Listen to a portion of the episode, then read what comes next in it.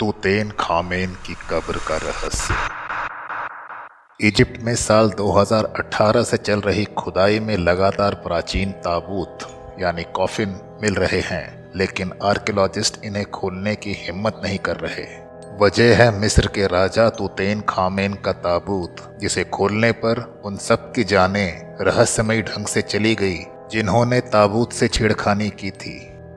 हाल ही में जब पूरी दुनिया कोरोना से जूझ रही है, इस दौरान भी मिस्र के कायरो शहर में चार नए ताबूत मिले हैं। पिछले साल 24 अप्रैल को मिस्र की ministry of tourism and antiquities ने इसकी घोषणा करते हुए बताया कि ये ताबूत सत्रहवें साम्राज्य के हो सकते हैं, यानी 1550 बीसीई के आसपास के। इसके आसपास ही 30 एक वर्कशॉप के अवशेष भी मिले हैं, जहाँ ताबूतों में सोए लोगों के लिए जेवर, बर्तन बनाने का काम चलता रहा होगा। हालाँकि मॉडर्न ख्यालों वाले आर्कियोलॉजिस्ट भी ताबूतों को खोलने से परहेज करते हैं, जिसकी वजह है राजा तुतेन खामेन। साल 1922 में अंग्रेज़ आर्कियोलॉजिस्ट होवर्ड कार्टर और उनके सहयोगी लॉर्ड कार्नन वन ने इजिप्ट के लग्जर शहर में राजा तुतेन खामेन का मकबरा खोज निकाला था।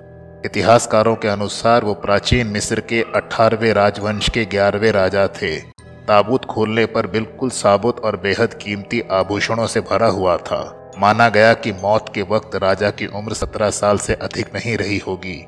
उनकी मौत की सही वजह कोई बता नहीं सका। मिस्र, रोम और ग्रीस में राजाओं और राजसी खानदान या बड़े पदों पर काम करने वालों की मौत पर उन्हें सामान्य लकड़ी के ताबूत में नहीं दफनाया जाता था, बल्कि लकड़ी के ताबूत को भी एक डिब्बे में बंद किया जाता था। पत्थर से बना यही डिब्बा सार्कोफेगस कहलाता है। पत्थर का ये ताबूत ज़मीन से कुछ ऊपर रखा जाता था। मिस्र में इसकी शुरुआत 2686 बीसीई बिफोर कॉमन एरा की मानी जाती है। माना जाता था कि मौत के बाद दूसरे संसार में व्यक्ति साबुत पहुँचे, इसके लिए सार्कोफेगस ज़रूरी है। लकड़ी पर नक्काशी के साथ ताबूत के भीतर कीमती रत्न और गहने भी रखे जाते थे। साथ ही मृतक का नाम खुदवाया जाता था, ताकि मरने के बाद उसे कोई मुश्किल ना हो। साथ ही साथ सार्कोफेगस लकड़ी के चौकोर ताबूत से अलग, मृतक के शरीर की बनावट और कद के आधार पर बने होते थे। पुनर्जन्म पर यकीन करने वाली मिस्र की सभ्यता में मरने वाले के शरीर पर खास लेप किया जाता और फिर उसे दफनाया जाता, जिससे शरीर खराब ना हो। इधर एक बड़े राजा के मकबरे की खोज के बाद जल्दी ही दोनों खोजकर्ता सुर्खियों में आ गए। एक तरफ़ इंटरव्यू चलते रहे तो दूसरी ओर मरे हुए राजा के शाप का असर शुरू होने लगा। लॉर्ड कार्नन वन को शेविंग के दौरान एक मच्छर ने काट लिया जिससे वे जख्मी हो गए और तेज बुखार में अनाप शनाप बड़बड़ाते हुए दो ही दिनों में उनकी मौत हो गई। राजा के शरीर पर कथित तौर पर एक्सरे करने वाले radiologist sir Archibald Douglas Reid की एकाएक बिना किसी वजह मौत हो गई।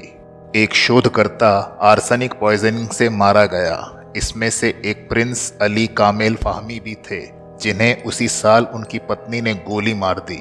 विज़िट करने वालों में से एक सूडान के governor general sir Lee Stack को 1924 में उनके विरोधियों ने मार दिया। यहाँ तक कि ताबूत की खुदाई पर पैसे लगाने वाले तमाम लोग एक के बाद एक मरते चले गए। खुदाई के एक दशक के भीतर ही 26 में से सिर्फ़ छह लोग बाकी रहे। जल्द ही माना जाने लगा कि राजा तुतेन खामेन की ताबूत शापित है और उसे छूने या किसी भी तरह की छेड़खानी करने वाले की बदकिस्मती आ जाती है। भूतपूर्व इजिप्टोलॉजिस्ट डोमिनिक मॉन्टरसेड ने द इंडिपेंडेंट अखबार से एक इंटरव्यू में मम्मी के अभिशप्त होने और रहस्यमय मौतों के बारे में खुलकर बात की। मम्मी के शापित होने पर कई किताबें भी लिखी गई, जिनमें एक किताब लॉस्ट इन अ पिरामिड और द ममीज कर्स खासी चर्चित रही, वैसे एक बड़ा तबका मानता है कि शापित होना जैसा कोई बात नहीं है, बल्कि अचानक हुई मौतों की वजह ताबूतों के भीतर जमा जहरीली गैस या पैथोजन रहे होंगे।